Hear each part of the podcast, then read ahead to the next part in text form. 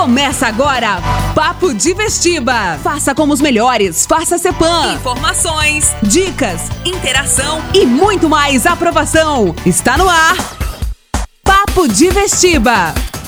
Fala galera, tudo bem com vocês? Começando mais um Papo de Vestiba aqui na rádio CBN 98.1, na Antena Sul 102.7 e também no Spotify.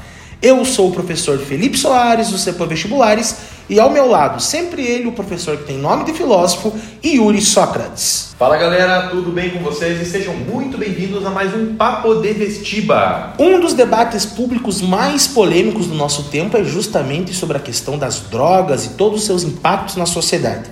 Entre defensores e críticos da legalização ou descriminalização, os argumentos são inúmeros e geradores de discussões que valem sempre a nossa atenção. Mas o Papo de Vertiba de hoje quer contar um fato que mexeu com o imaginário da juventude durante o final dos anos 80, especialmente no litoral sudeste do Brasil, que uriçou as autoridades policiais e gerou um enorme bafafá naquele período. O famoso Verão de 1987, mais precisamente conhecido como o Verão da Lata.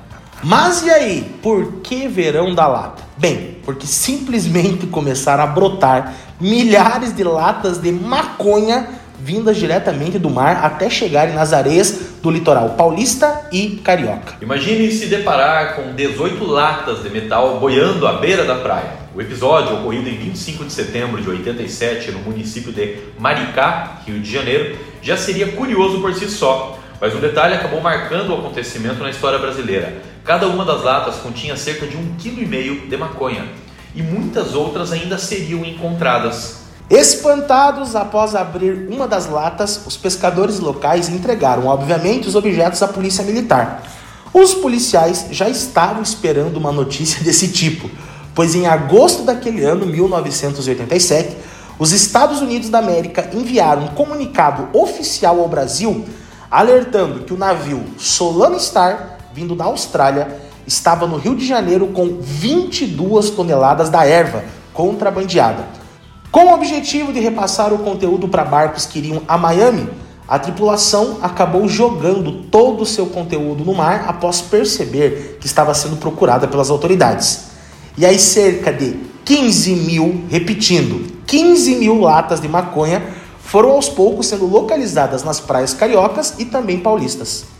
Após atracar no porto do Rio de Janeiro, a tripulação do Solana Star fugiu do país, com exceção do cozinheiro Stephen Skelton, que foi localizado e condenado a 20 anos de prisão. Entretanto, ele ficou na cadeia por apenas um ano. Era impossível comprovar sua relação com as latas do litoral, e a quantidade de maconha encontrada no navio era tão pequena que não fazia sentido condená-lo por tráfico internacional.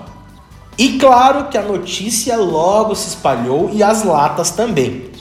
Mauro Azevedo, que era surfista na época do Verão da Lata, conta o seguinte: quem achava uma lata na orla carioca já sabia o que tinha dentro, virou uma febre.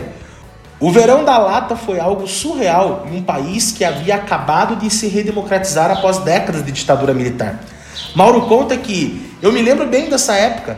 Eu não era muito de fumar, mas o pessoal gostava falava que a erva era da melhor qualidade. Era muito louco. Você estava em uma praia de Ipanema e do nada alguém chegava com uma lata cheia de maconha. Tinha até briga. Tinha gente que ficava de binóculos olhando para o mar para ver uma lata de longe ou até mesmo de noite. A loucura foi tanta que da lata virou expressão, gira, para se referir às coisas boas.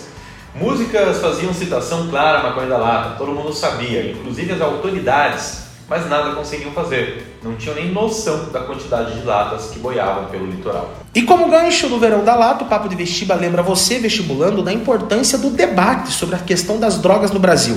Saúde pública, segurança pública e também sobre liberdades civis. É um debate acalorado, mas que vale sempre a construção de bons argumentos para as provas vestibulares. E é isso aí, galera. O Papo de Vestiba dessa semana vai ficando por aqui. Um grande abraço a todos e até a semana que vem. Na semana que vem voltamos com mais informação para vocês. Um grande abraço a todos e até mais. Você ouviu? Papo de Vestiba. Cepam Vestibulares. Há 40 anos, ou melhor no vestibular.